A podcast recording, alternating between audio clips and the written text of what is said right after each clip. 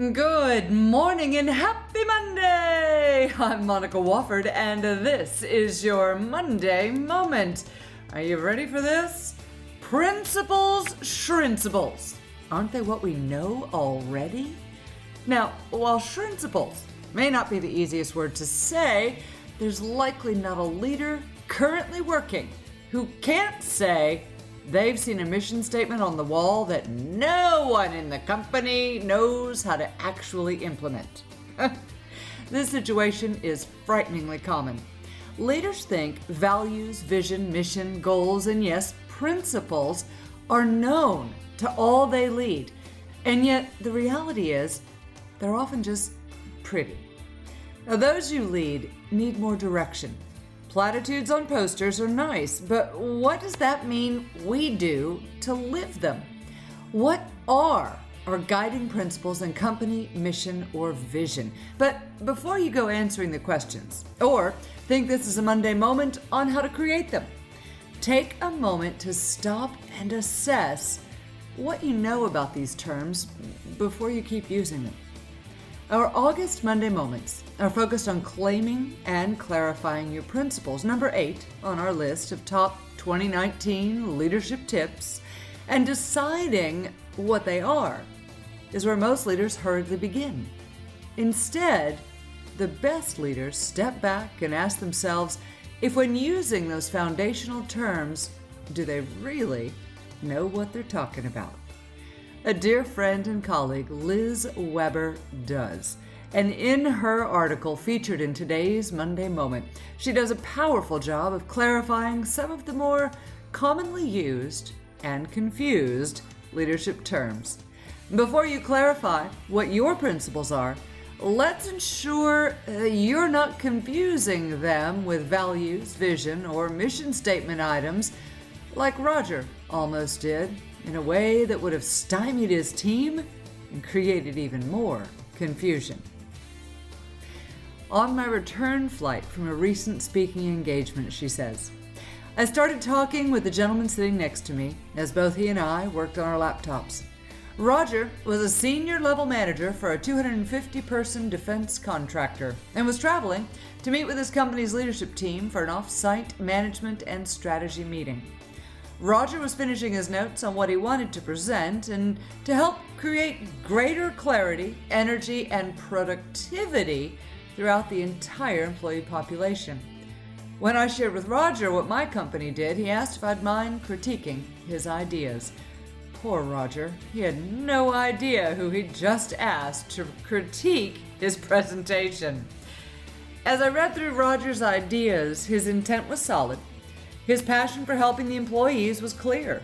His acknowledgement of current and prior management missteps also bare and honest. However, Roger's plan for improvements was flawed by common leadership oversight.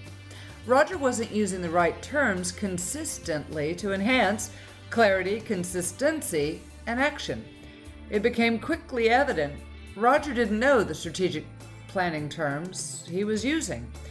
He was making the same mistake many in leadership make.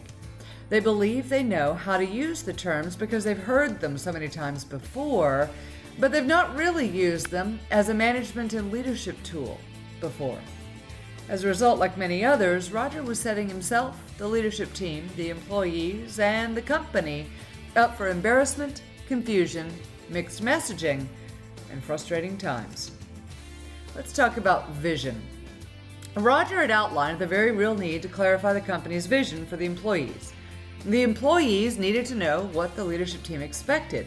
That's true and important. However, Roger's company doesn't have a clear vision. Instead, they've historically focused on winning contracts. To provide clarity, Roger outlined their vision as win contracts, double in size, implement well, strive to be the respected industry leader, integrity, teamwork, profitability. Now, those are nice ideas, but Roger just blurred goals with values. A vision is the big goal your organization is trying to achieve. How you behave are your values. And as a side note, the rules you follow are your principles based on those values. Roger had, in fact, suggested a vision, double in size. He had just buried it among everything else. So let's talk mission. Uh, the mission statement Roger included in his notes were clear and without fluff. In one sentence, it outlined broadly what his company did, why it existed. It was perfect. Let's talk values. Roger didn't have values specified. As noted earlier, he had included some basic expected behaviors, i.e., values, in his proposed vision.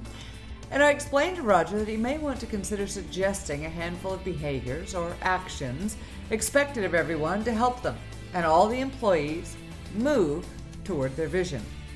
Things such as share knowledge, take risks wisely, communicate clearly and often Take ownership of problems, consider the big picture or impact, etc. Are sample values that he and his peers might consider as these behaviors would cause employees to think, learn, share, and grow.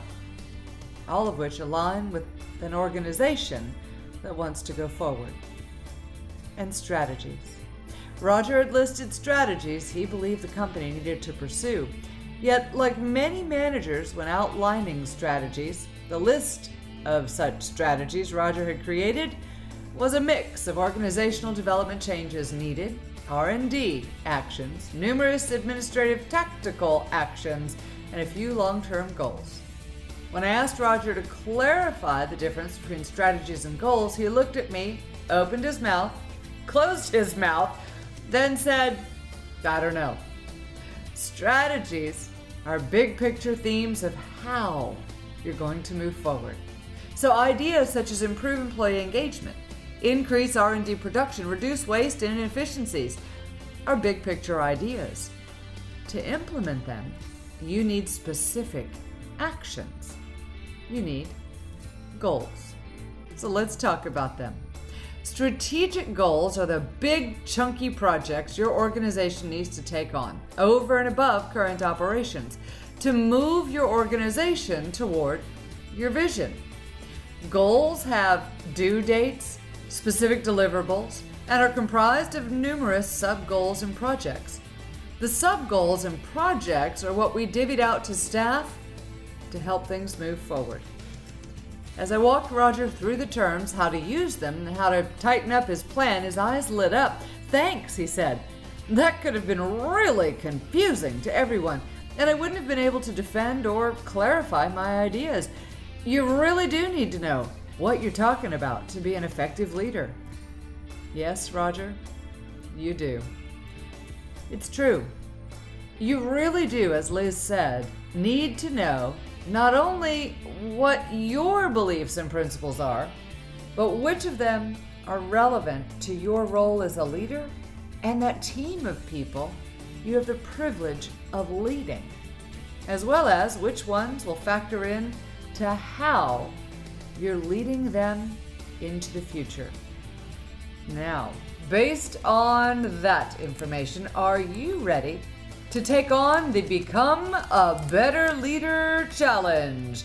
Each Monday Moment shares a Become a Better Leader challenge, relevant, of course, to that week's topic. And this week, your challenge is to begin the work of clarifying your own principles.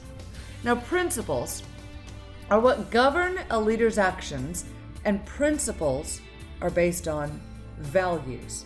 For example, if you value fairness, your principle may be to never treat someone unfairly. If you value honesty, your principle may be to never lie, even if it causes harm. Thus, to take on this challenge, you may find it necessary to clarify values first and then principles. To complete the challenge, record three of each three values and three principles relevant to your workplace. And keep in mind, this kind of clarity, well, it's contagious. I'm Monica Wofford, and that's your Monday Moment. Have a great week, and of course, stay contagious.